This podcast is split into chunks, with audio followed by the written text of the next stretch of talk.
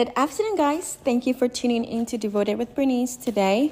Um, I'm going to be doing a Bible study on Judges.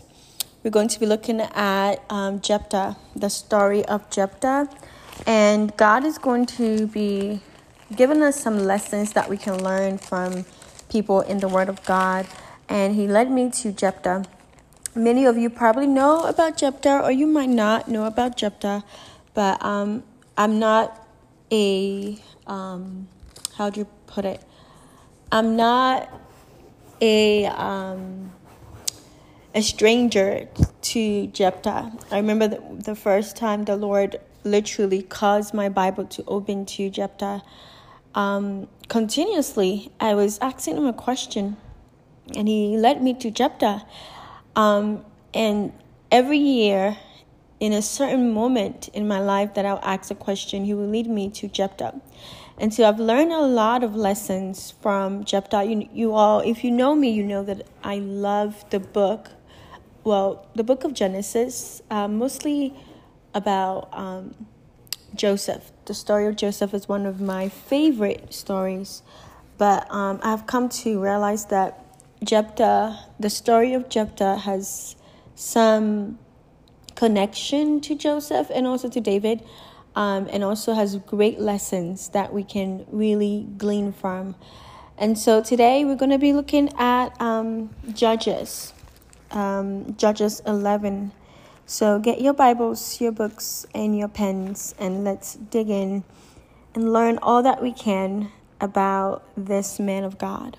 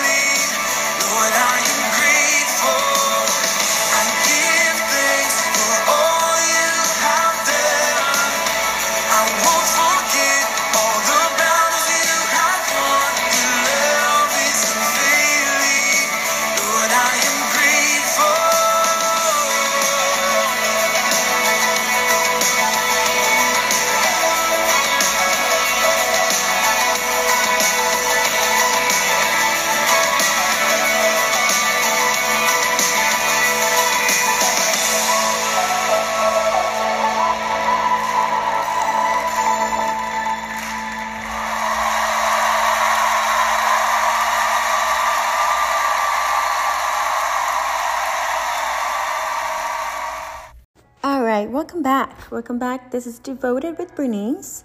Like I said, every um, day I read the book of Proverbs. And so I am going to be sharing, today is August 26th. So let's look at Proverbs 26. Um, let's see some things that we can glean from concerning wisdom.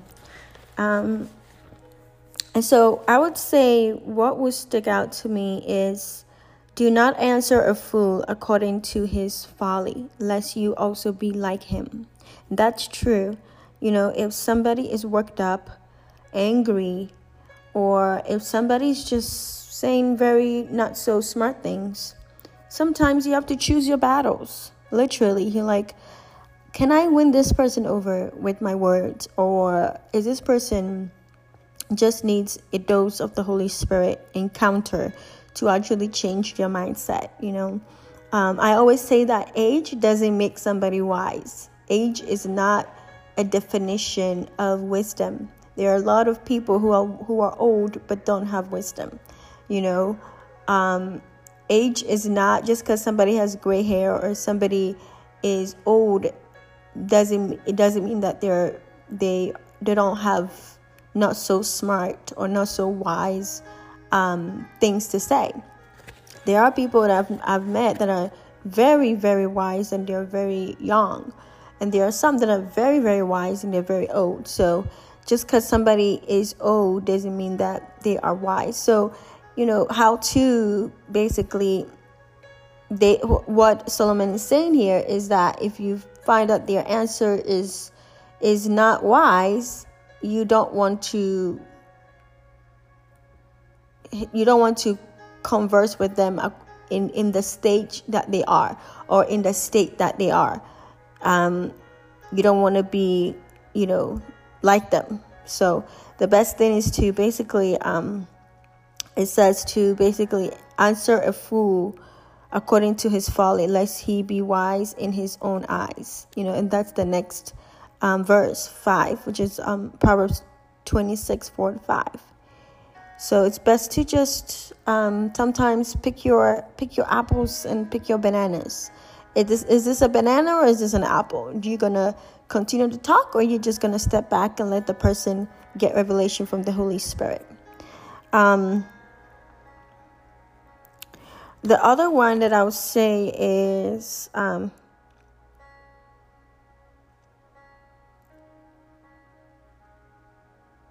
Where there is no wood, the fire goes out, and where there is no talebearer, strife ceases.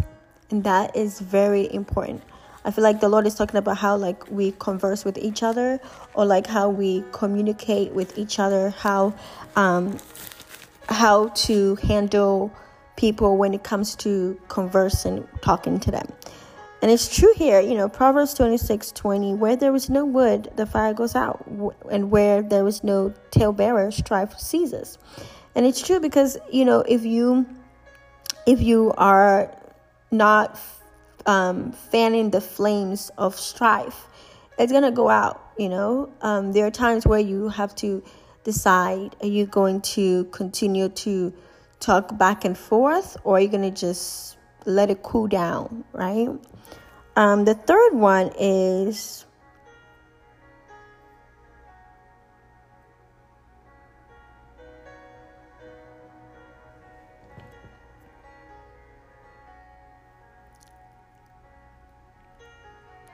uh, 27 says, Whoever digs a pit will fall into it, and he who rolls a stone will have it rolled back on him. A lying tongue hates those who are crushed by it, and a flattering mouth works ruin. And these are great because it says in Proverbs 26, 27 to 28. Um, you know, whatever basically what what you sow, you will reap. You know, if you dig a pit for somebody to fall into, eventually you're going to meet somebody who's going to dig a pit for you to fall into.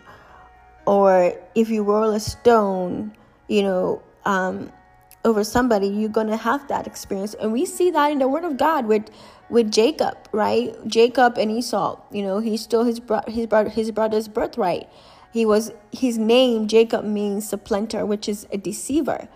And he fell in love with Rachel and he and the, and Rachel's father, who is a bigger deceiver, deceived him. Right? He thought he was getting away with deceiving somebody, but guess what? He had his. He thought he was getting away with you know um, digging a pit for somebody, but he also had a bigger pit he was about to encounter based on the woman that he fell in love with. His father's, you know, um, her father's uh, schemes, and the scheme was that he worked for Rachel for you know a certain amount of time. I believe it was seven years or 14 years. I'm not completely sure, and I don't want to make a mistake. But he worked for her, you know, for a certain amount of time to marry her. But then the wedding night, you know, wedding back then were consummated by them having sexual encounter as a as a, a man and wife, and so that night, you know, he he had sex, and then the next morning he saw, oh wait it's not Rachel that he had sex with, it is Leah, Rachel's sister, older sister. And so in that time, the older child had to get married first.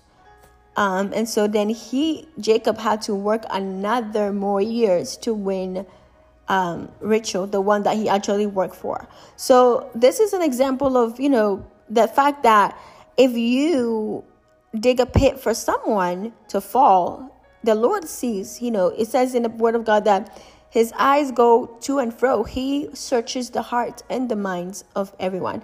And sometimes the pit that you might try to dig, you might try to dig it in silence, or you might try to dig it, you know, by uh, talking about somebody, by bringing strife, like we saw in Proverbs 26 22 by bringing strife or 20 uh, proverbs 26 20 by bringing strife in somebody else's life or uh, making somebody look horrible that's that is digging a pit by putting some and putting someone's name in the trash or or doing something wicked that you think nobody else sees but just like you know moses um, killed the man and thought nobody saw him somebody's always at the corner and they're gonna see. And you will definitely come into your i think the father of rachel was laban. You will meet your laban and you will have to fall in your the pit that you you know somebody else would dig for you because you you you dig a pit that that was to swallow somebody else so be careful what you do to people because eventually sometimes majority of the time it will come back and bite you uh, what you reap, you will sow. Always. Sometimes it might not be you, it might be your children that will sow it. And so be careful, be really careful because um, God is a God of vengeance and he's a, he's a God he's a God who is fair. God is very fair. He has grace, but the thing is that uh, he doesn't go away from his principles. You know, he's a God that knows how to fairly bring um, punishment or bring reward. So just as even with um, Adam and Eve's children, you know, one of the child said, "Am I my brother's keeper?" Why did he do that? Abel and Cain, right? He's and the, the Lord told the Lord told him, "If you do right, you will be rewarded." Um, and so sometimes, if you don't do right, you will reap what you sow. So let's um, let's go on into prayer. Father, we thank you for these messages that you've given us through Proverbs today. That we are indeed to be people who know how to converse with those that might not be on the same level of intelligence as we are, or even wisdom. That we are to know that our words have power. That uh, if we if we continue to put wood in the in the fire, is gonna keep flaming. But if we see strife, there will not be increase in strife. Give us wisdom and even the character and the heart posture and even the discernment to be able to know how to interact with our brothers and sisters and even those in marriages also you know husbands and wives how to deal with each other siblings how to deal with each other and even leaders how to deal with those that are under them god.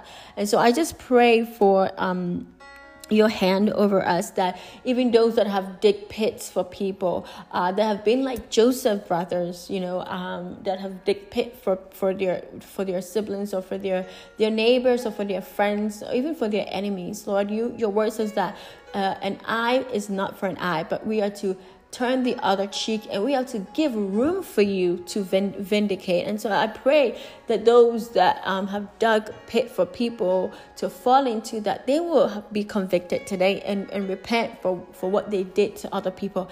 And as they repent i pray that lord you will give them grace to be able to be better in the next assignment that they're going to. So lord we thank you for these three verses that you've given us to steward well in our hearts in our minds in, in our walk with you because your word says that, Lord, we are to be doers of your word and not just hearers only. Help us to put these word, these this wisdom into practice in our lives, in our day to day lives. So I thank you for this time that we're going to learn about Jephthah. I pray that, Lord, everything that you want to help us to in, engulf and help us to learn from the lessons of Jephthah, that we will be able to see it in all its entirety.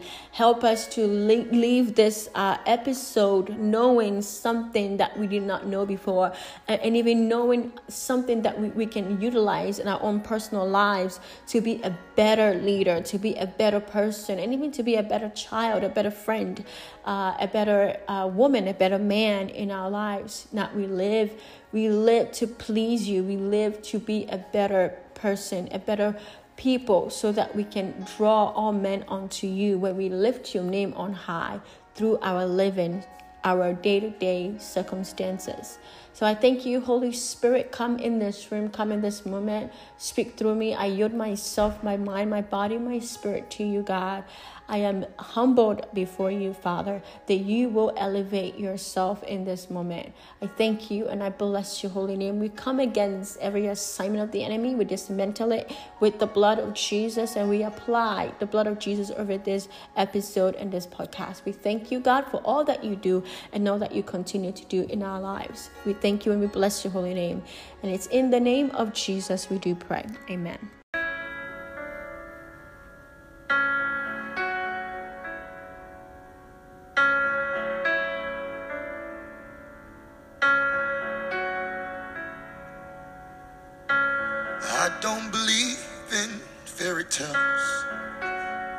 I've outgrown them. But that doesn't mean that I don't believe that there's something bigger than me.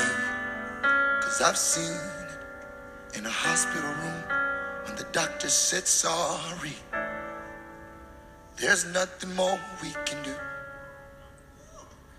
Well, it wasn't through. I've never seen a pot of gold end of the rainbow. But I've got a promise I can hold in the middle of the struggle. God, if you said it, you'll perform it. May not be how I want you to, but here's what I'll do. I'm gonna wait on you. I'm gonna wait on you. I've tasted your.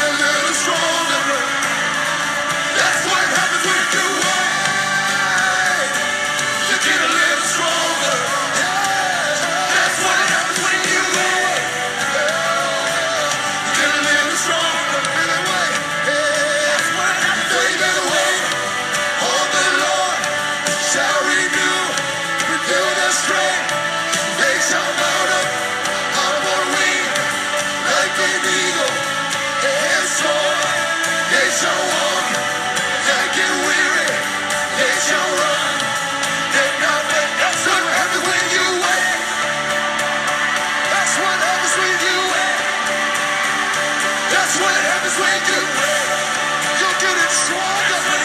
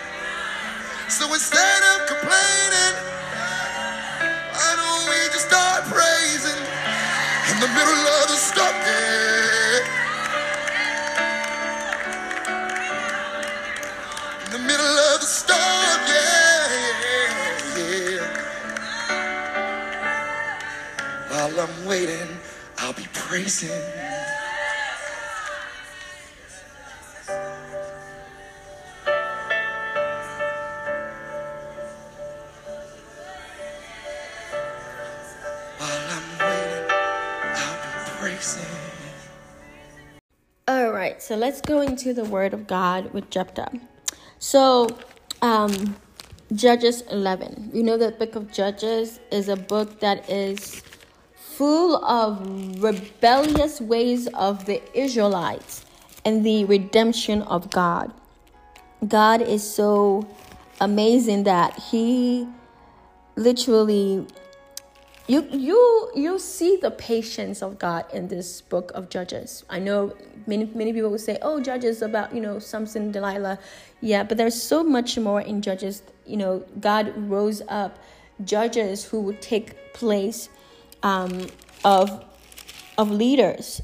When Joshua died, he rose up judges to be able to help the Israelites continue to walk, hopefully, in the narrow path. But every time a judge died, here they come with their idols and going after gods in the island, in, in the land that they lived in, and God would, you know, give them over to their wicked ways, and then they will cry out to God, and God will rescue them by bringing a, a judge. He brought, um, we saw that he brought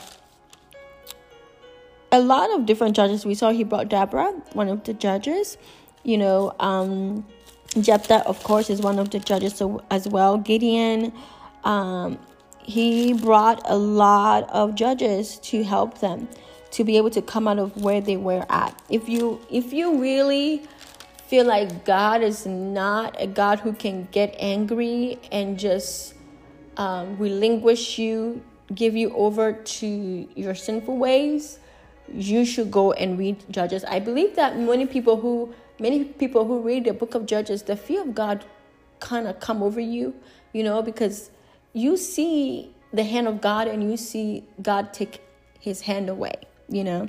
But God is so merciful that he has an agape love that when they did turn from their ways and they cried out for mercy, he always heard them.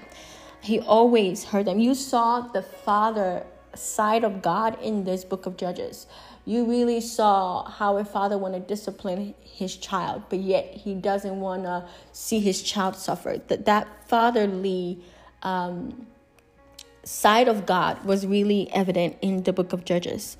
Um, I I I really love the book of Judges in a way that I wish that they would have gone deeper in how they the judges ruled.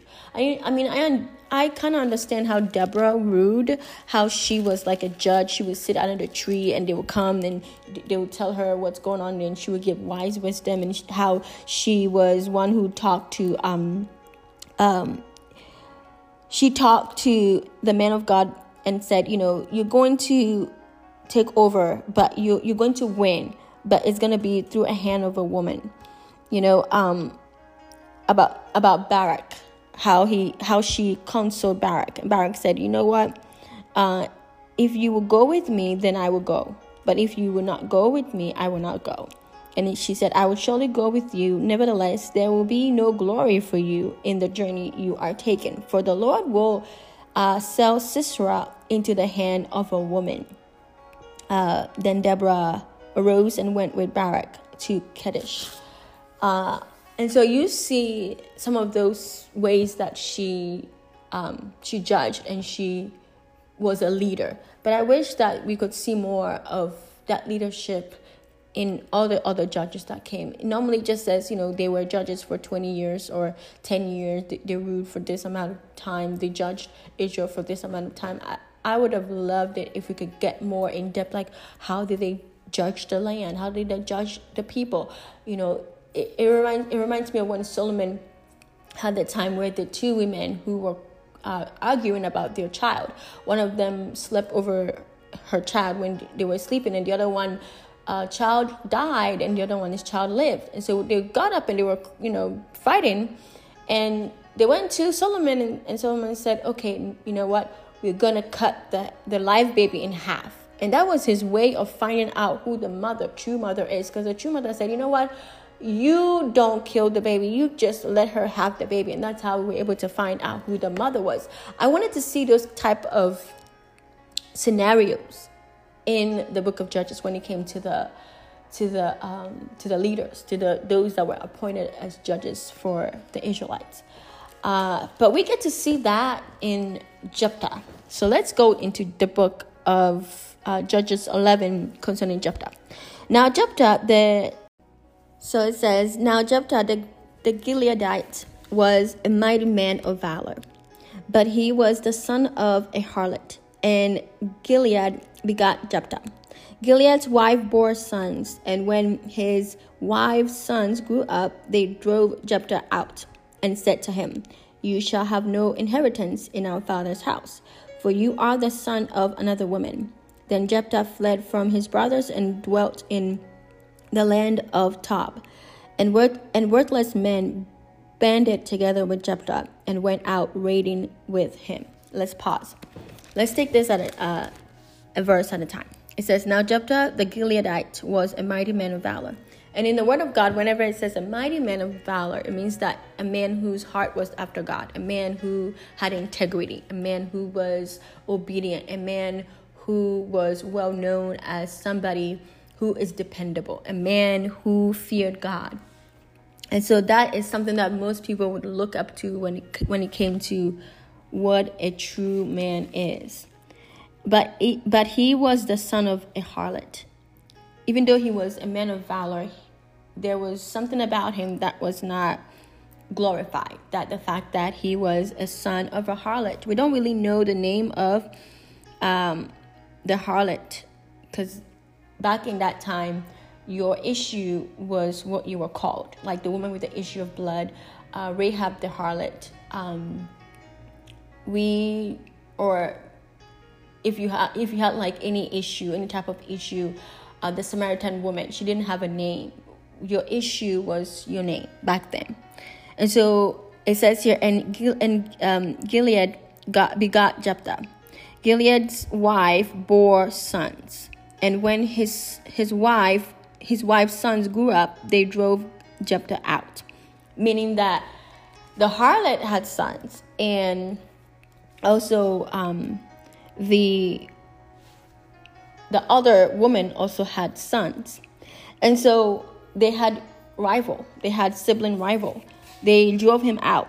Unlike joseph the story of joseph where his brothers actually um, hated him and caused him to be in a pit. In this one they literally drove him out and said to him, You shall have no inheritance in our father's house, for you are the son of, a, of another woman.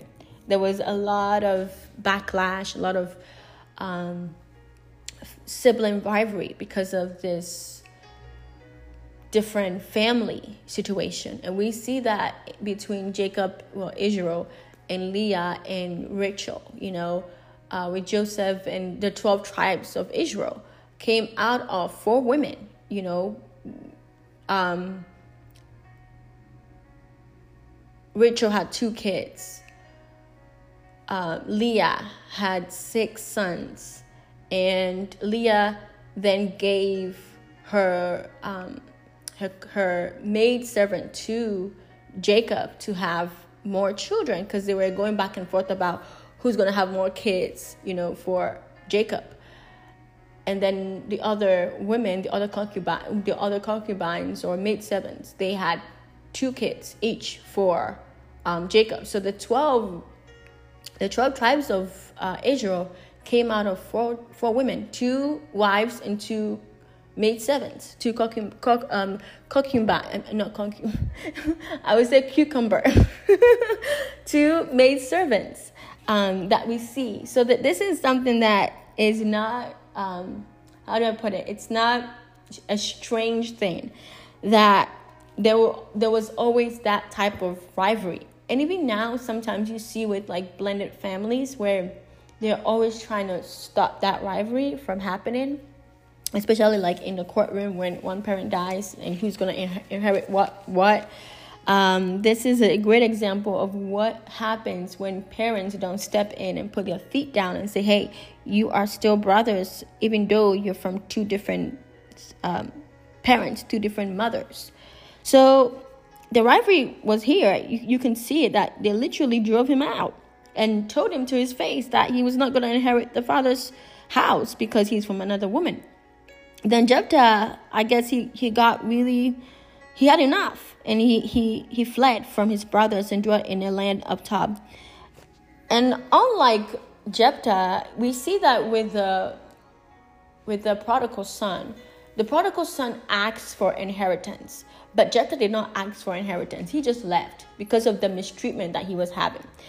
Uh, and so we cannot always say when somebody leaves home that they are a prodigal son I want to get that straight because that's something that God showed me here. Just because somebody leaves home doesn't mean that, oh, they're prodigal son, they're to waste their money or or they wanted their inheritance and they, they wanted to leave. Sometimes it's because they were mistreated, just like Jephthah. So the lesson here is that even though he was a, a child of a harlot, God still helped him. God still saw him as a man, a man of valor. Okay so where how you came in this world does not define your identity, does not define how God sees you, does not define the rest of your life. Okay?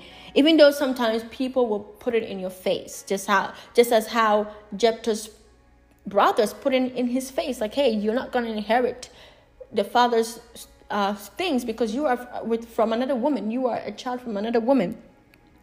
Uh, even if people in your own family put that in your face like you know you are the black sheep or whatever you have to realize that your identity is from first the lord jesus from god so jephthah had enough. And that's the lesson that we have we learn here is that sometimes what your family members would do can cause you to have enough and say you know what? I'm done with y'all. And many people get to that point they're like they're done with y'all. And that really brings us back to our Proverbs today that sometimes your family member might say some not so smart things, right? Like we saw in Proverbs today when we talked about Proverbs about how to handle people who say foolish things. Um, and also, we talked about how in Proverbs it says that when you put wood, when you feed the fire with more wood, and I'm paraphrasing, the the flame is gonna continue or, or if you don't feed the firewood the flame is gonna die so for him how he handled his his his, his flame or his strife was to depart. And sometimes people depart from families for a, a short amount of time because of the flames that are in the family. You can tell that this was a generational thing that a, a family issue that they needed to deal with. Somebody in the family, the father or the mother, needed to sit down and be like, hey, we are a blended family. So we're gonna, well, back then they didn't say blended family, but we are a blended family and we all need to love each other. Y'all, y'all, y'all are siblings, y'all are still blood. But nobody stepped in, and Jephthah was like, I'm done, I'm leaving, bye bye. And he left. And he went into the the land of Tob and worthless men banded together with Jephthah and went out raiding, the, raiding with him. And that's the thing is that sometimes when you leave a place of security, a place where you're supposed to dwell, because the Bible says that, you know, we are to honor our father and mother so that it will be well with us, so that we can live longer.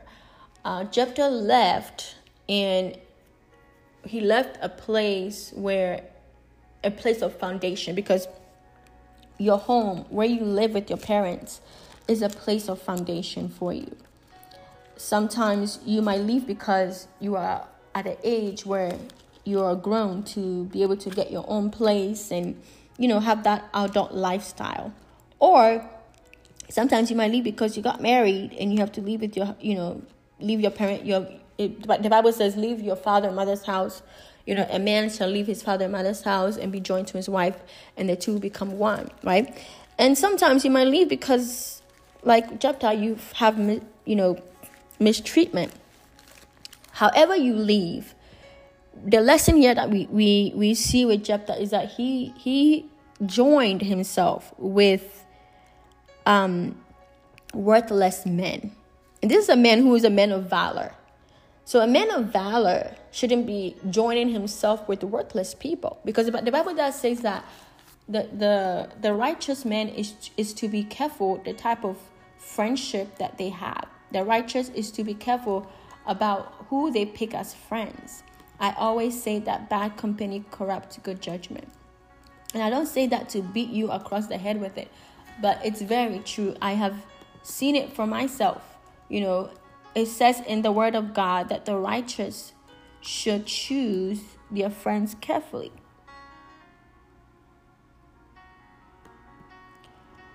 It says in Proverbs 12 28, let's read it. It says, The righteous, should choose his friends carefully, for the way of the wicked leads them astray. Okay, and here is Jephthah out of the house due to un, uncomfortable circumstances of sibling rivalry. And he joins himself with worthless men who raid the city. I want us to look at Proverbs 1 10 to 19. It says here, My son, if sinners entice you, do not consent. And these are worthless men that were doing worthless things and sinful things, right? If they say, Come with us, let us lie in wait to shed blood. Because people who raid who raid a town, who raid um, places, basically robbing or doing things that are not right. It reminds me of um, Samuel when he was at Eli's house, Eli's children the two boys. They were doing very ungodly things. They were supposed to be men of valor, but they were doing ungodly, ungodly things. So there was sinful things that they, they were doing. Let's continue to read Proverbs 1 um, 11. It says, If they come, if they say, Come with us, let us lie in wait to shed blood. Let us lurk secretly for the innocent without cause. Let us swallow them alive like Sheol uh, and and hold like those who go down to the pit. Like I said, the pit, right? We talk about the pit, about how in the in the book of uh, of Proverbs, Proverbs twenty six, about how it says that if you dig a pit for somebody, you will also fall into your own pit. If you roll a stone on someone, you will also get your own stone rolled, rolled over you, right? This is so God to just have all of this tied together. So it says, We shall find all kinds of precious possessions. We shall fill our houses with spoil, meaning that they shall fill their houses with the goods that they steal. Cast in your lot among us. Let us all have one purse. My son, do not walk with do not walk in the way with them. Keep your foot from their path, for their feet run to evil, and they make haste to shed blood. 17. Surely in vain the net is spread in the sight of any bird, but they lie in wait for their own blood. They lurk secretly for their own lives. So are the ways of everyone who is greedy for gain. It takes away the life of its owners. And this is wisdom here that we are to learn that, you know, regardless of how you you left your your foundation of your parents' home, you should not join yourself with worthless people. You should continue to remember who you are, your identity as a Christian, your identity. And I'm talking to those that are like, you know, uh, maybe go to college. You go to college, you've been you've been somebody who has walked with the Lord for all these years. And then you go to college and you join yourself with certain people and then you you leave your your principles, your your men of valor principles that you've learned from home. That should not be the case. You should still hold on to your principles, your Christian principles. Do not let the things that they talk about or the things that they say get into you and tell you to go and do, you know, Proverbs 1 10 to 19, how they raided the place and did wicked things. So Jephthah, I believe, was at a place where he didn't have anybody. And uh, I guess when he met these people, he's like, you know what? He has no family. He needs somebody in his life. He needs people. He needs friends. And sometimes when you leave an unpleasant situation, you have to be careful that your loneliness does not cause you to be joined to people that are not good for you. Many people get to even not just friendship, but you know, relationship, romantic relationship, uh, marriages. You know, it, it reminds me of uh, Samson and Delilah. Like he he wanted a woman from a, a tribe that his parents were not a fan of. You have to be careful when you depart from where you're familiar with, where you have security, that you do not let your loneliness or your lack of relationships cause you to settle for a relationship that is not glorified by God. Okay? Or even get into a romantic relationship with somebody that's not glorified by God. And so we see here that he joined himself with worthless men and banded together with Jephthah and went out raiding with them. For it came to pass after time that the people of Ammon made war against Israel. So let's pause there. How we have to go back and look at the the um the backstory for J- Judges 11 4, and that is found in Judges 10 6 to 18. So, why are they going war against Israel? Let's, let's turn to Judges 10 6 to 18. So Judges 10 talks, talks about Tola being um, a judge that was placed after Abimelech died. And then Jair also became the one who was a judge, who is a Gileadite, who was a judge for Israel for 22 years. Okay? And then he became the um, the judge for them. And then when Jair died, the the next person that became the um, the leader, we see here in Judges 10 6 that Israel was oppressed again. Like I said in the beginning, whenever uh, a judge was there, they were good. They were obeying the Lord, they were doing things right. But when a judge left, a judge died through death. When, when a judge died and left, they went back to what they knew before in Egypt. They went back to serving gods. Um, and so let's read it Judges 10 6.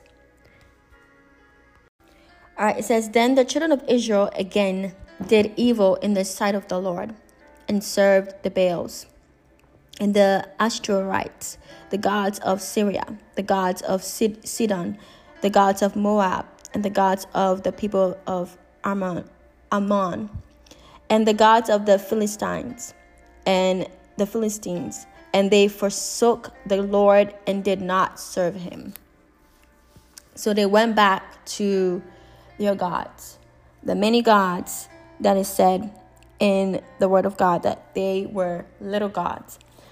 And sometimes that's how we are, you know, as people that when God doesn't do what we want or when we don't abase ourselves under the leadership of God, that eventually we will we will run into other gods, and that's how some people get into horoscopes and and new age things is because they stop going to church, they stop being under a leader. I always say that when people say, "Oh, I feel like this church is not for me anymore," and I'm going to leave. Before you leave a church, you should ask God what, what church He wants to take you to. It's important to be able to have a very short moment before you find your, your next church. Because if you elongate it, the enemy loves that because he can then change your mindset into worshiping other things. And so we see that here they the Israelites went after the other gods. And it says, So the anger of the Lord was hot against Israel. And he and he sold them into the hands of the Philistines, the Philistines, the Philistines, and into the hands of the people of Ammon. From that year, they harassed and oppressed the children of Israel for 18 years. All the children of Israel who were on the other side of the Jordan in the land of the Amorites in Gilead. Moreover, the people of Ammon crossed over. Moreover, the people of Ammon crossed over the Jordan to fight against against Judah, also against Benjamin, and against the house of Ephraim so that Israel was severely distressed. And the children of Israel cried out to the Lord, saying, We have sinned against you because we have both forsaken our God and served the Baals. And that's the thing about God is that whenever you turn, you know, repentance, you see the evidence of repentance here confession and repentance. True repentance is turning away from your wicked ways. And that's what they did here. They they confessed with their mouth and said, Lord, we have sinned against you, we have forsaken you, and not just forsaken you, but we've served Baals, we served other gods. So the Lord said to the children of Israel, He said, Did I not deliver you from the Egyptians and from the Amorites and from the people of Ammon and from the Philistines, also the Sidonians and the Amalekites and the Maonites oppressed you, and you cried out to me, and I delivered you from their hand. Yet you have forsaken me and served other gods. Therefore I will deliver you no more. Now you now you know how God can be. God was like, look, we have how many times are we going to go through this mountain of you not just you building a god during your wilderness time when everyone was like, okay, take your earrings and your jewelries and build the God that you want to build.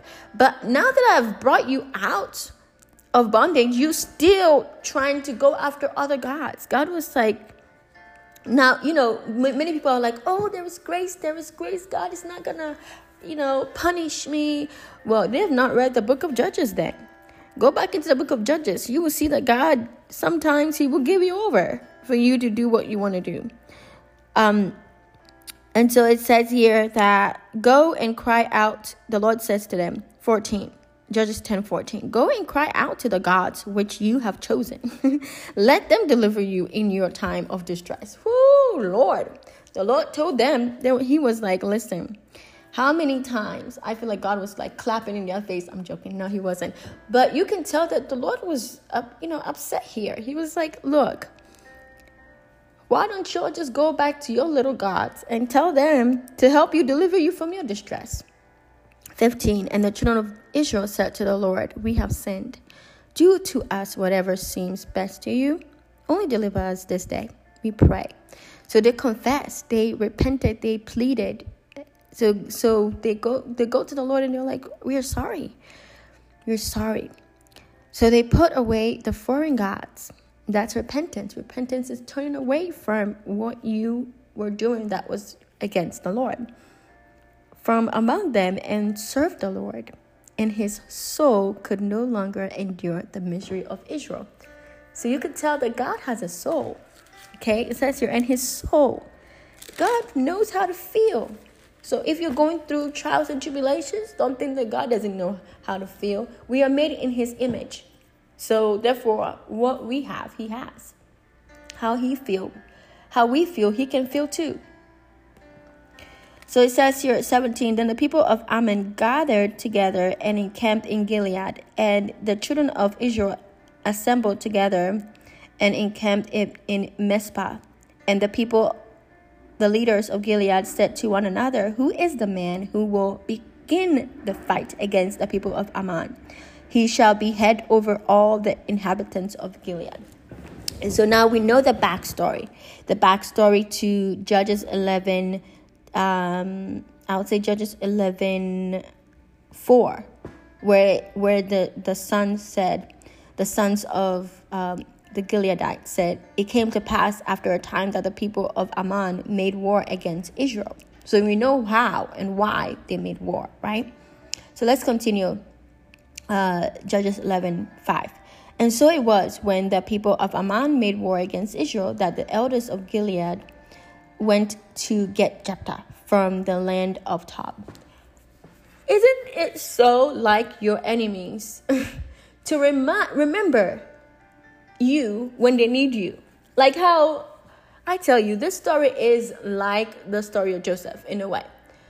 You remember when in the book of Genesis when Joseph was in prison because um, Potiphar's wife tried to sleep with him and he did not want to sin against God and he literally ran from her and her, his clothing was left in her hand and she screamed, Oh, woe is me. He he tried to come and sleep with me, blah blah blah. Basically she lied to she lied on him.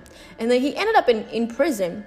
And even in prison because of his his his work his his work ethic and his his integrity, his diligent character, he was put as a leader of the of the prison. And during the time in, in prison, he was such a man of, of God that even though he was going through his own trial, he was still able to identify that the people in prison were, they look sadder than people in prison should look. And he asked them, hey, you know, what's going on?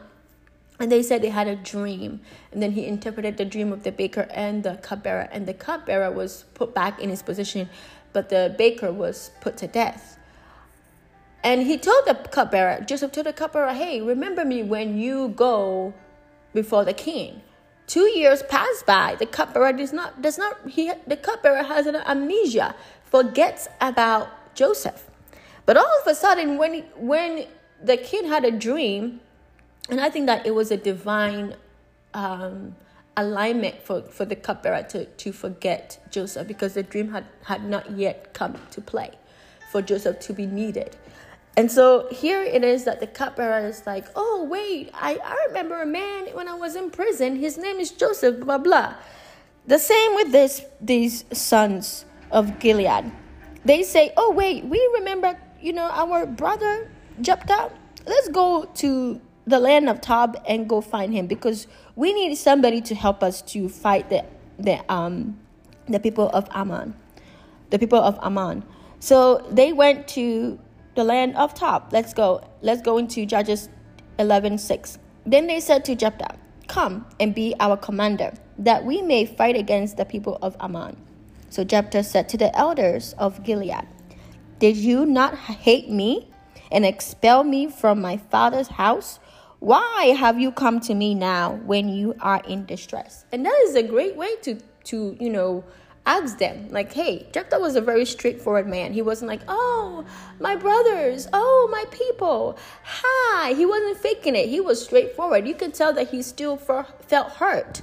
I think that sometimes people who who feel hurt um, unknowingly and unwisely join themselves with people who are not good for them so jephthah you could tell that jephthah was still mending his wound he was still felt I feel like he the Bible doesn't say that, you know, he he felt that, but anybody in this situation might feel like you know, like that orphan spirit, you know, you don't you don't belong anywhere, you don't fit anywhere. You feel uh, rejected, neglected, right? So you could tell that he, he felt neglected and rejected here. And so Jephthah asked them straightforward, like, yo, aren't you y'all aren't y'all the people that hated me? It's because of y'all that I left that house. Now you want me to be your commander? So let's see what the people say. 8. The, the elders of Gilead said to Jephthah, That is why we have turned again to you now, that you may go with us and fight against the people of Ammon, and be our head over all the inhabitants of Gilead. So they say we they say what? They turned again. And turn turning again, turning back to something is repentance. Like how we see in Judges 10 how the Israelite turned from their God back to God. So you could tell that they were repentant. They were like, hey, you, you know, I guess that was their way of saying we are sorry. They didn't really say you're sorry, but they're like, hey, you know, we turned we turned from that thought and we're here to turn to you now, you know? And that kind of remind me of David when David uh, was taking food to his brothers, right? And they were questioning him. His brothers was like, "What are you doing here? Go back to the the sheep's." Blah blah blah. And and David was like, "I, I want to know what's going on. Like, what's happening? Why is everybody here?" So the brothers later on realized that they need they need David, right? They need David, even though David was the one that was picked and they were not. That that in front of them they saw the anointing of David be established. I mean, think about it this way. If you are one of the brothers and you your ill treatment drove out your brother and now you have to go back to your brother and ask your brother for help. It takes humility. It takes putting your pride aside. It takes it takes repenting to be able to go back. Like how Joseph's brothers, when Joseph revealed, you know, himself to them, they they had to be at a place of repentance, right? They had to be at a place of repentance and swallow their pride and swallow their ill ways and actually put on a better mentality, a godly character. So these people had to put on a godly character. And Jephthah had to forgive. This is a, lesson of forgiveness that when your your brothers or your sisters or whoever pushed you away, whoever treated you ill, whoever was mean to you, caused you to depart and caused your life to not be how it should be, when they come back to you, right, you are to embrace them. Of course, you are to question them, like, why are y'all here? Aren't you the ones that drove me away? Aren't you the, you know, you you do question them. You do have that moment of let's talk about this. But then afterwards, you are to forgive. You know, you are to forgive. We see that with Joseph. He he said, you, it, you know, it was not you it was the Lord that caused me to come here. You you meant it for evil, but God had a bigger purpose, right? They meant it for evil to drive Jephthah out, but God had a bigger purpose. The Bible says that when your brother sin against you, and and then your brother returns and comes and asks you for forgiveness, you are to forgive. It says in Matthew 18 15, it says, If your brother sins against you, go and tell him his fault between you and him alone.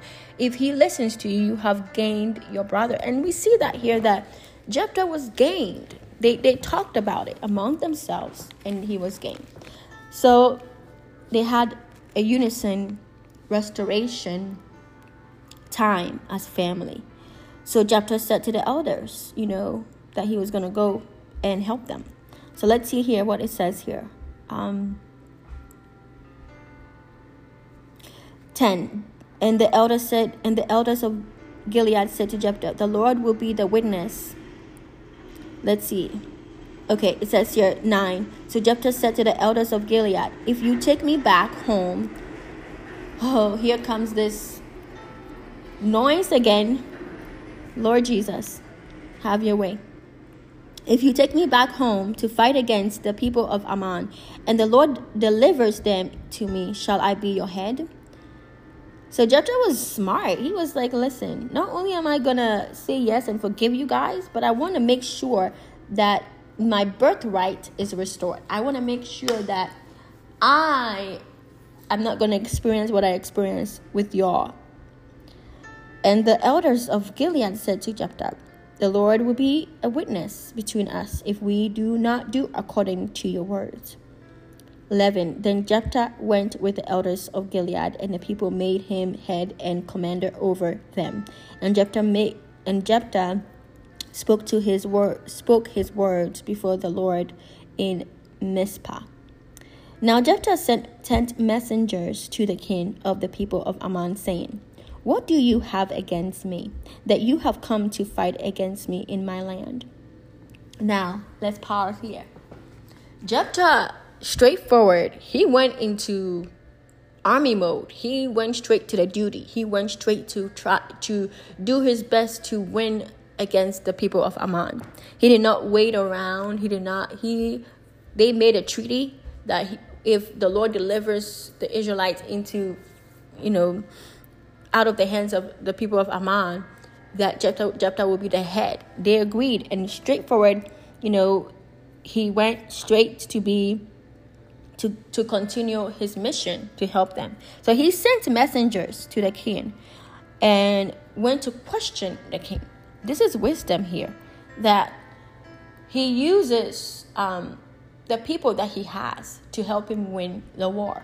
He went forth with this with these messengers and said, um, and so these messengers were sent to the king to talk to the king. All right, so let's continue. It says, um, 13. And the king of the people of Ammon answered the messengers. Uh, let's go. No, 12. I think I skipped 12. Um, now Jephthah sent messengers to the king of the people of Ammon, saying, What do you have against me, that you have come to fight against me in, in my land? And the king of the people of Ammon answered the messengers of Jephthah, Because Israel took away my land when they came up out of Egypt from the Arnon, Arnon as far as the as far as the Jabbok and to the Jordan. Now therefore restore those lands peacefully. So this is why they the people were against Israel because there's land that they took that they wanted back. Um, so Jephthah again again sent messenger to the king of the people of Ammon, and said to him, "Thus says Jephthah, Israel did not take away the land of Moab, nor the land of the people of Ammon. For when Israel came up from Egypt, they walked through the wilderness as far as the Red Sea and came to Kadesh. Then Israel sent messengers to the king of Edom, saying, Please let me pass through your land. But the king of the king of Edom would not heed, and in like manner they sent to the king of Moab, and he would not consent. So Israel remained in Kadesh, and they went along through the wilderness and bypassed the land of Edom and, and the land of Moab came to the east side of the land of Moab and encamped on the on the other side of Arnon. But they did not enter the border of Moab, for the Arnon was the border of Moab. Then Israel sent messenger to Sihon, king of the Amorites, king of Heshbon. And Israel said to him, Please let us pass through your land into our place. But Sihon did not trust Israel to pass through his territory. So Sihon gathered all his people together and camped in Jahaz and fought against Israel. And the Lord God of Israel delivered Sihon and all his people into the hand of Israel, and they defeated them. Thus, Israel gained possession of all the land of Amorites who inhabited the country. They, they took possession of all the territory of the Amorites from the Arnon to the Jabbok and from the wilderness to the Jordan. And now the Lord God of Israel has delivered, has dispossessed the Amorites from, excuse me, now, and now the Lord of the Lord God of Israel has dispossessed the Amorites from the from before his people Israel. Uh, should you then possess it? Will you not possess whatever Chemosh, your God, gives you to possess. So, whatever the Lord our God takes possession of before us, we will possess. And this part is such a beautiful uh, lesson that we can learn here. Jephthah was did not go straight into war. Like, let's put on our armor, let's go and attack the, the tents of the people of Ammon. No, he went with words, he went with wisdom, he went with words, he went with history. he was like, okay, let's figure out, first of all, why do you want to go to war? Okay, we, we want to be able to get our land back from you guys because you the Israelites took our land. And then Jephthah sent another message to them like, hey, you might have forgotten the history of Israel, but let me reintroduce you and remind you that this is what went down. That we tried to, you know, um, camp in this in this city, but the king did not trust that, and so we had to bypass and we had to do this and do that. And he went from he went through history. That's why you have to know your history. You know, it's important that we know history because he fought. Jephthah defeated the king with knowledge, with history, before he defeated the king with combat. That's why it's important to know your history. History class. He took him to, you know, Israelite history 101. That's what he did. Jephthah was like, let me tell you what really went down. Because when we when you look at Deuteronomy 146 and Numbers 13, 1 to 3, and Numbers 14, uh, 16, you get to understand why Israel remained in Kadesh. Let's look at that. Let's turn to Deuteronomy 146, okay? Let's turn to Deuteronomy 146. Deuteronomy is in after Numbers. Deuteronomy 146. Let's look at that. It says here, um, so you remain in Kadesh many days according to the days that you spent there. Okay, let's go up a little bit. Um this is this is the place where there's penalty for Israel's rebellion. Let's read from 45. Then you turned and wept before the Lord, but the Lord would not listen to your voice, nor give you nor give ear to you. Again, you see that the Israelites were rebellious and they were praying to the Lord again. It's like they've not learned from their history. So 46. So you remain in Kadesh many days, according to the days that you spend there. So uh, so Jephthah was true in what he was saying that they did remain in Kadesh. Okay, so let's go to Numbers 13, 1 to 26. Right before Deuteronomy is Numbers. So let's go to Numbers 13, 1 to, to 26. So we are going to check, you know, Jephthah's uh, history of what he was talking about to this the king of Ammon, if it's correct. Jephthah um, was telling him the history, how the Israelites ended up where they were. So Numbers 13, 1 to 26. All right, so it says here, spies sent into Canaan. Ooh, Lord. Mm, I want to see if I can bypass. Let's see. And the Lord spoke to Moses, saying, Send men to spy out the land of Canaan, which I am giving to the children of Israel. From each tribe of their fathers, you shall send a man, everyone to uh, everyone a leader among them. So Moses sent them from the wilderness. Basically, uh, let's go down. So every tribe sent a son to, like how Moses said, every tribe will send one person, a leader among them. Now let's go to let's go to 17. Then Moses sent them to spy out the land of Canaan and said to them, Go up this way into the south and go up to the mountains and see what the land is like, whether the people who dwell in it are strong or weak, few or many. Uh, whether the land they dwell in is good or bad, whether the cities they inhabit are like camps or strongholds. Whether the land is rich or poor, and whether there are forests there or not, be of good courage and bring some of the fruit of the land. Now the time was the season of the fruit of the first ripe grapes. So they went as the you know, so they went up and spied out the land from the wilderness of Zin. You know, so they went and spied. Let's go down to 25. Um, and they returned from spying out the land after 40 days. Now they departed and came back to Moses and Aaron and all the congregation of the, of the children of Israel in the wilderness of Paran at Kadesh. They brought back word to them and to all the congregation and showed them the fruit of the land. So we see that they dwelled, right? It says that, um, let's go. Then they told him and said, We went to the land where we sent where you sent us. It, it truly flows with milk and honey, and this is its fruit.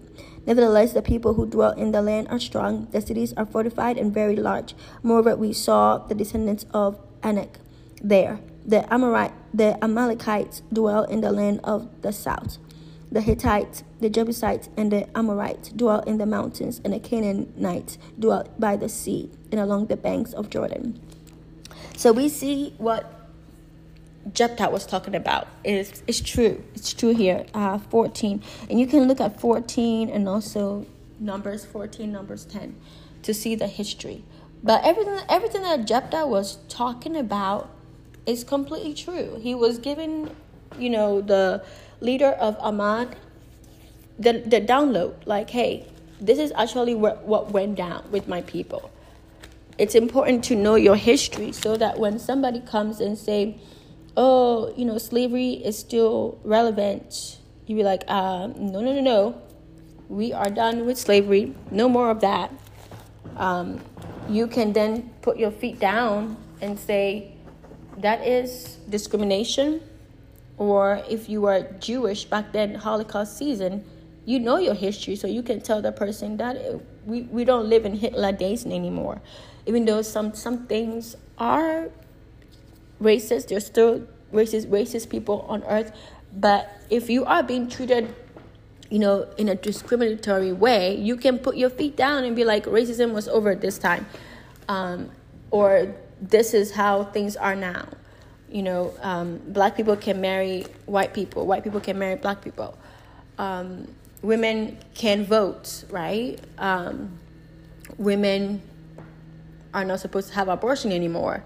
So it's important to know your history so that you are able to win certain arguments, right? So that you don't look like a fool, like how we saw in the book of Proverbs, you know, talks about um, how a fool, you're not supposed to quarrel with the fool because let's look back at Proverbs, what it said. Proverbs 26. Proverbs 26, let's go back. I did not tie this together at all, but this is tying together. Thank you, Lord. Proverbs 26, it says here about how to handle a fool. It says, um, Do not answer a fool according to his folly, lest you also be like him, right? So some people, Jephthah did not, Jephthah did not um, answer the king of Ammon by his folly. He was like, Let me give you the truth, the the history, right? So it's it's good to know your history. All right, so let's continue. 25.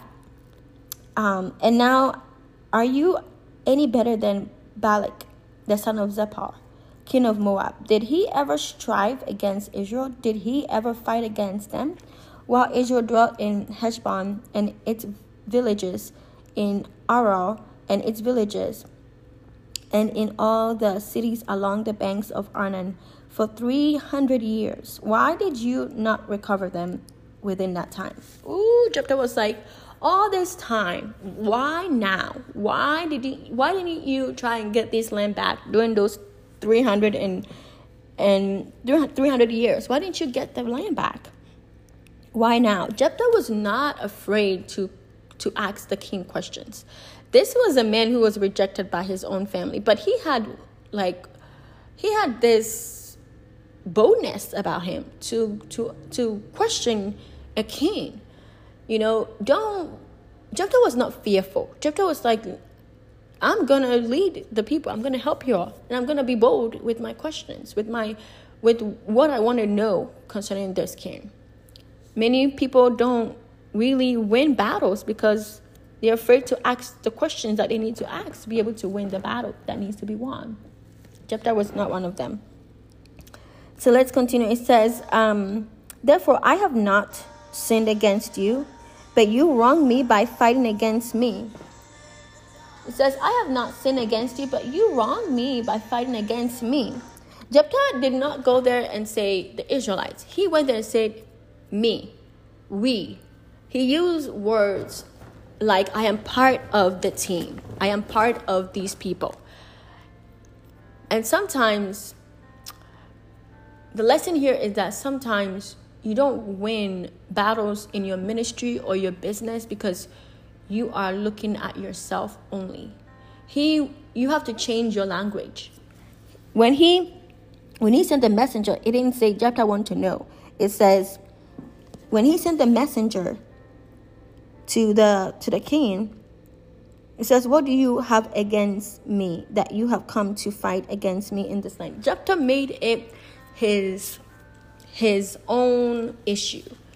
And in in in a team, when you're with people, you what they go through, you go through. Jephthah did not you did not say, "Oh, you know, it's uh, these foreigners, these people who rejected me. What do you want with uh, these people, the Israelites?" He he didn't say that. He said, "What do you want with me?" As though if they go down, he go down, right?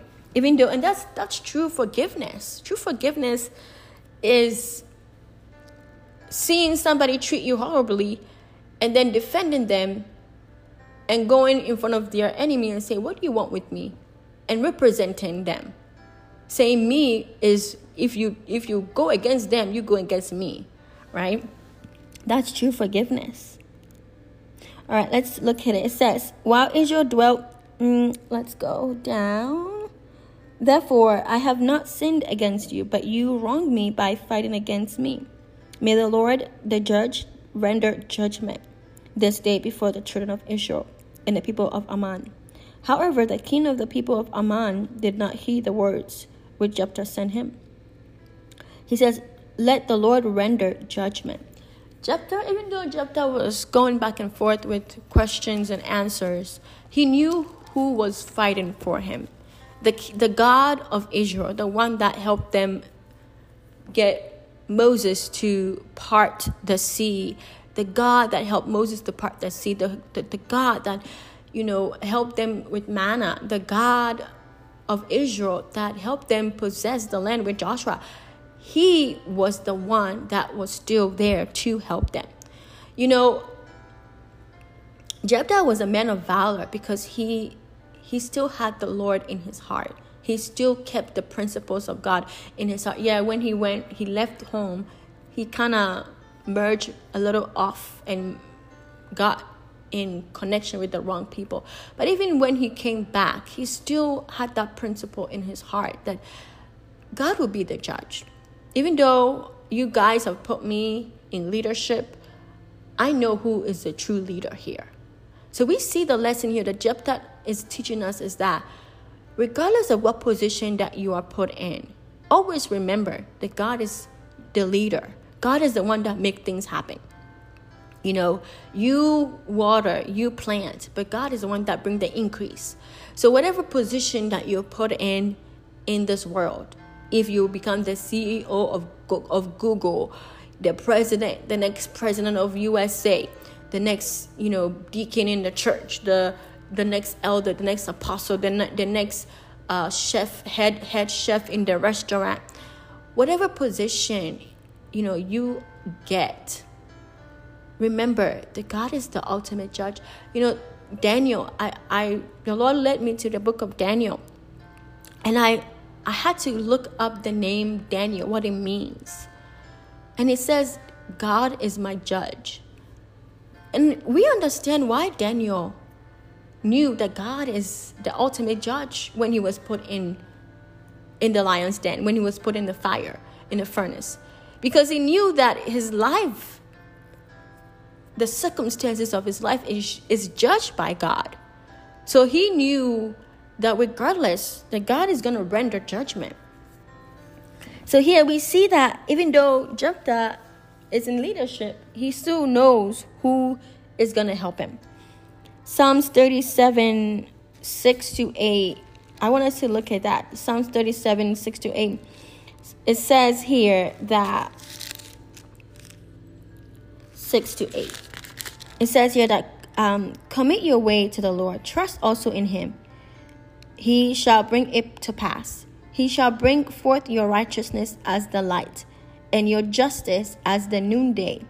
Rest in the Lord and wait patiently for him. Do not fret because of him who prospers in his way, because of the man who brings wicked schemes to pass.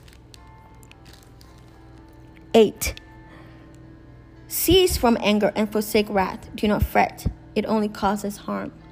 So we see here that Jephthah was exercising this, that he was waiting on the Lord to be the one to render.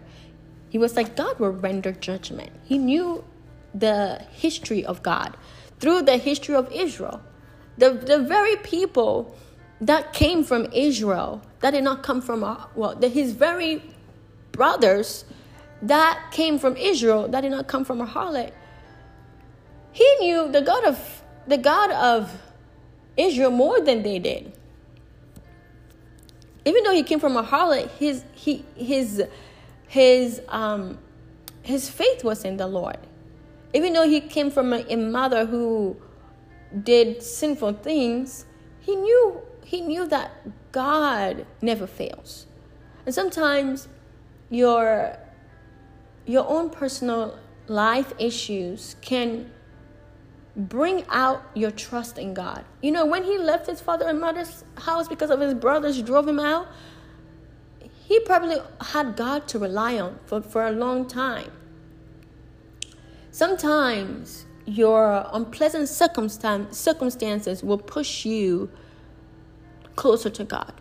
When all else has failed, when everyone is not there to welcome you and to help you.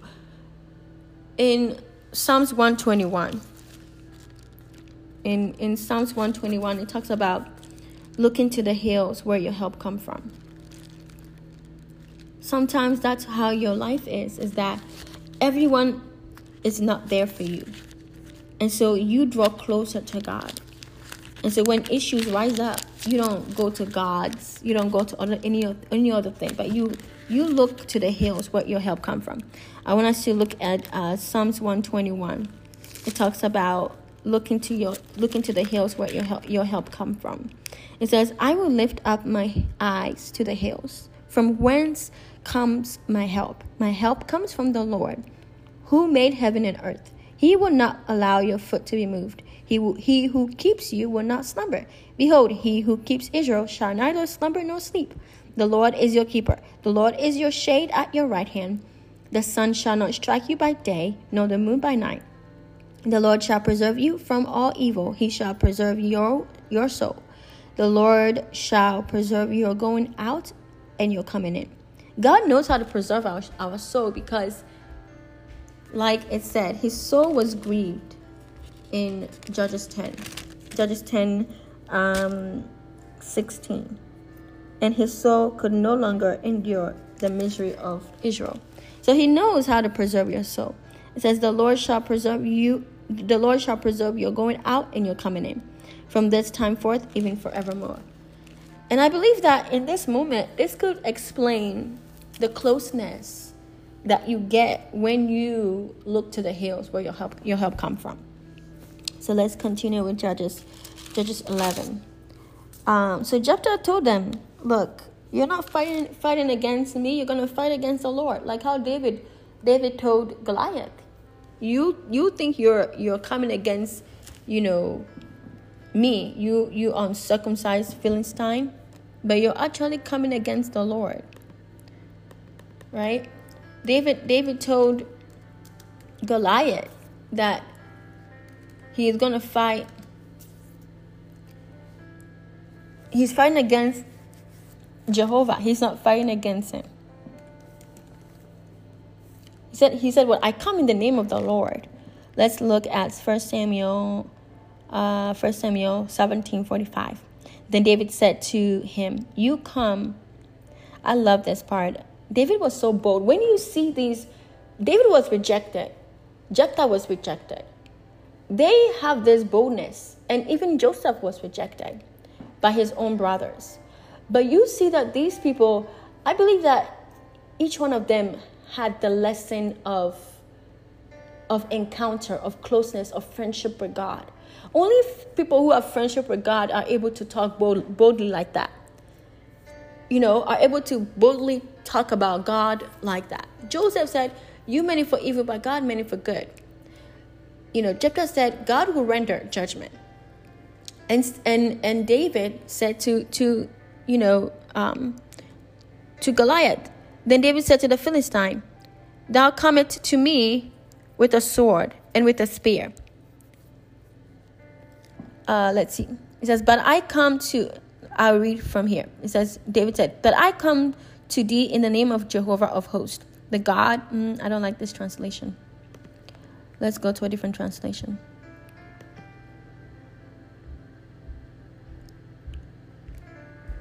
Okay, let's go to this one, the NIV. David said to the Philistine, "You you come against me with a sword and a spear and a, a javelin, but I come against you in the name of the Lord Almighty, the God of the armies of Israel, whom you have defi- def- defied."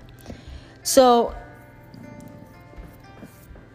the reason why they, these rejected um, brothers can speak boldly about God in the front in the face of their enemies and in, in doing so they're defending the, the same people who rejected them is because during their time of solitude they had nobody to rely on, on but God. And sometimes you will think that, oh, your rejection is horrible but sometimes your your rejection is redirection. It's it's it's it's it's meant to draw you closer to God so that when you are able to defend those that rejected you you know how to do it. You know who's going to help you. Sometimes i believe that God that there is a test of rejection. Can you pass the test of rejection? Jesus had to pass the test of rejection. Everybody all the all the all the the um the religious horrible people in the synagogue were rejecting him. All the elders and leaders. But he didn't let it stop him. He knew who his source was god right? So sometimes the test of rejection is not it's not bad all the time. The test of rejection is to draw you closer to god because when you become friends with God and you know your identity, when you come back, you don't rely on the people. Instead, you are the one that defend the people through who you, you know is the right person, who is God, the, the actual one that will never reject you, right? So we see here that, you know, he learned that principle. He learned that principle. So your season of rejection should be a season of drawing closer to God, not hating those that rejecting you, not dwelling on the past, not being angry and bitter because you don't allow the Lord to show himself as sovereign. That He can be your Emmanuel, God with you, that He will never leave you nor forsake you. Even if your mother, your father forsake you, like David said when he was rejected, even when his mother, father forsake him, God is there only a re- only somebody who's gone through rejection can be able to uh, say that with with you know with surety. Only a person who's gone through rejection and really got to know the deepness of God's heart for them the the connection to God on a friendship level can literally say that that even if my father my mother forsake me God you are there right? And we see that Jephthah had that um aha moment, that revelation that I don't come alone. I left my father's house alone, but I came with God. I came with something better my friendship with God, right? So I want to take a break and then we're going to go and see how Jephthah won, how he won this war against the people of Ammon. I hope that you're learning something here uh, this is something that God has placed on my heart to talk about. There's so many lessons that I can go deeper into with this uh, message of Jephthah. So let's go on a break of um, song, a song, and then come back and com- conclude uh, the story of Jephthah, the lessons of Jephthah.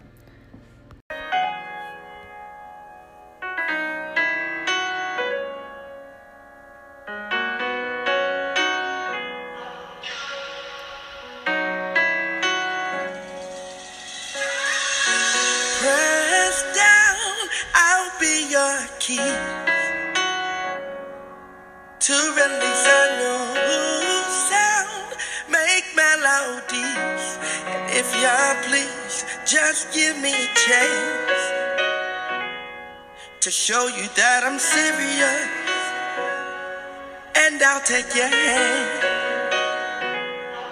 Make noise to draw the curious. Show them you're here with us. Yeah, used, used by you.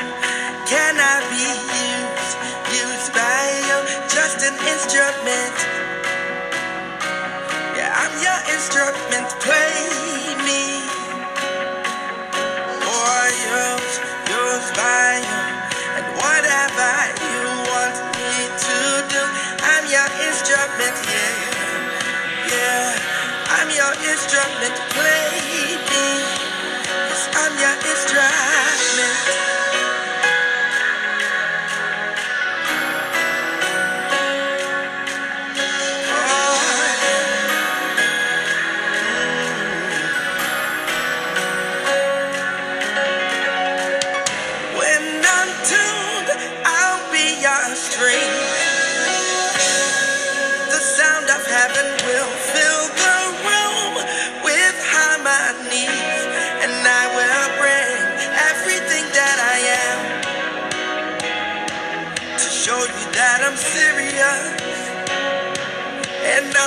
your hand, make noise to draw the curious, show them you're here with us. Yeah, used, used by you, cannot be used used by you, just an instrument, yeah.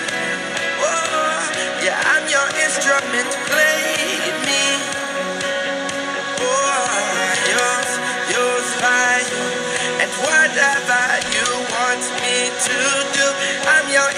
instrument, yeah.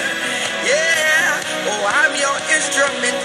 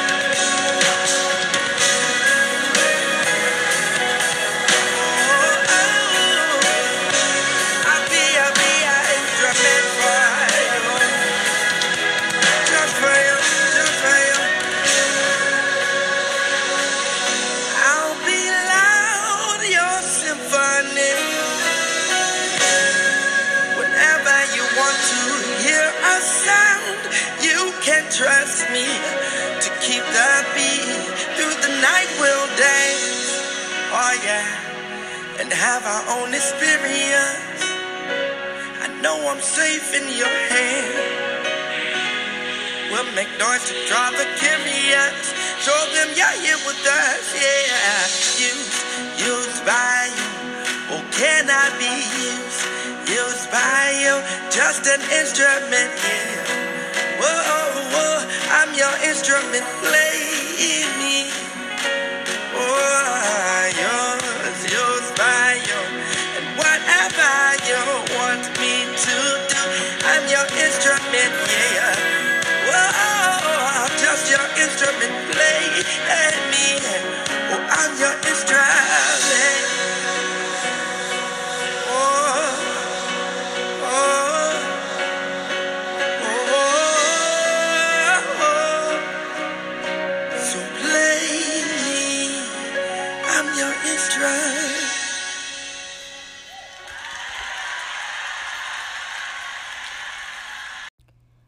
welcome back. So this is part one. Um, I always like to take a, a moment, like five minutes. All that I've talked about, all that we've discussed about Jephthah, about the Israelites in Genesis, in well, not in Genesis, but looking at you know uh, Judges, looking at Deuteronomy, Numbers, looking at Proverbs. Everything I've discussed about what are you taking? What is the Holy Spirit revealing to you, telling you? What is sticking out to you? What is something that God is ministering to you? Because these lessons, I believe that the Bible has great men and women of God that lived on earth just like you and I. And we get to learn about them so that we don't create the same mistakes that they did or live a life that is better, you know, because we learn from other people who've lived before us. And this is a great tool because this is something that we can we can learn from, right? That's why it's called the lessons from Jephthah. And so ask the Lord, take five minutes, ask the Lord, God, what are you saying to me from the first half of Jephthah? What are you telling me? Am I to forgive somebody? You know, do I have to heal from rejection? Um, do I need to know my history, right?